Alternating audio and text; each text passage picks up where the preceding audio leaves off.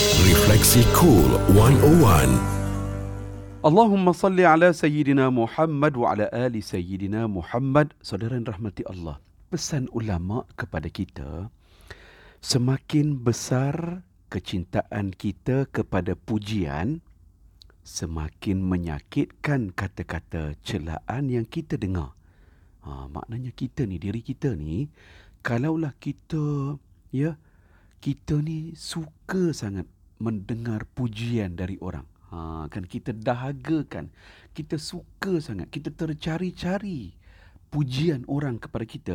Ha, pesan ulama, semakin itulah ya kata-kata celaan, kata-kata yang menyakitkan hati kita akan kita dengar. Tuan-tuan, kita kena terima hakikat dan kita mesti didik ha- diri kita ini. Uh, kadang-kala kritikan ya nasihat dia baik kepada kita untuk menyedarkan hakikat diri kita dan pada masa yang sama untuk uh, memberikan kepada kita petunjuk dan petanda untuk kita buat perubahan diri. Kerana itu tuan-tuan Abu Musa Al-Asy'ari dia telah berkata satu hari Rasulullah sallallahu alaihi wasallam ya satu hari Rasulullah mendengar seseorang memuji dan berlebihan dalam menyanjung seseorang. Baginda pun berkata, kamu telah membinasakan atau mematahkan tulang belakang orang tersebut. Hadis direkodkan oleh Imam Muslim. Maknanya pesan Rasulullah sallallahu alaihi wasallam ini sangat mendalam kepada kita semua. Betul ya, fitrah kita ni kita sentiasa suka dipuji, kita memang suka dipuji, tetapi jangan melampau pada masa yang sama ya kita mesti mendidik diri kita ini untuk kita boleh menerima nasihat boleh menerima teguran ya boleh menerima kritikan sebab teguran nasihat kritikan itu umpama cermin yang menegur kesalahan kita dan mendorong kita ini untuk kita memperbetulkan ya kesilapan dan kesalahan kita. Kerana itulah tuan-tuan, orang yang paling terdekat dengan kita, suami, isteri, anak-anak, ibu bapa, ya kita mesti menghargai mereka apabila mereka menyampaikan nasihat dan teguran kepada kita sebab mereka orang yang sangat hampir dengan kita. Mereka kenal kita, mereka tahu kita watak kita sebenarnya dan teguran mereka itu percayalah teguran ikhlas yang mahu melihat kita ini jadi hamba Allah, jadi insan yang lebih baik. Baik saudara, baginda ada sebut kepada kita sayusibu ummati da'ul umam. Um, kata Rasulullah, uh, umat aku akan ditimpa dengan penyakit-penyakit terdahulu, penyakit-penyakit umat terdahulu. Jadi uh, sahabat-sahabat Nabi pun bila mereka dengar Nabi sebut begitu, mereka pun bertanya pada Rasulullah, "Ya Nabi Allah, wa mada'ul umam?"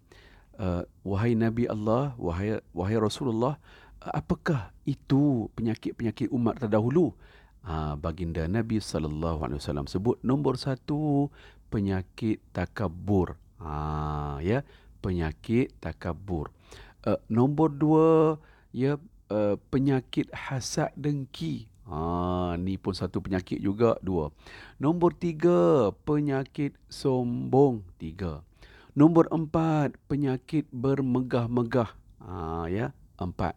Dan yang terakhir, nombor lima, uh, disebutkan uh, uh, penyakit suka benci membenci. Ha, ya, penyakit suka benci membenci. Ha, ada satu lagi, yang keenam, uh, penyakit berlumba-lumba terlampau ataupun melampau-lampau mengejar dunia. Ha, ini penyakit-penyakit umat-umat terdahulu yang Nabi kata terkena juga kepada umat Nabi sallallahu alaihi wasallam. Jadi apa peringatan ini? Apa maknanya? Maknanya kena hati-hati jangan kita buat enam benda ini. Yang pertama takabur, yang kedua berlumba-lumba kejar dunia melampau-lampau sangat.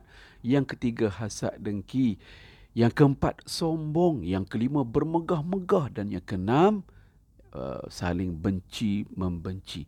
Ha ini yang kita kena ingat sama-sama ya. Jangan kita termakan, jangan kita duk buatlah benda ni kerana apa? Ini peringatan daripada baginda sallallahu alaihi wasallam. Baik saudara, setakat ini sahaja ya pertemuan kita pada episod kali ini.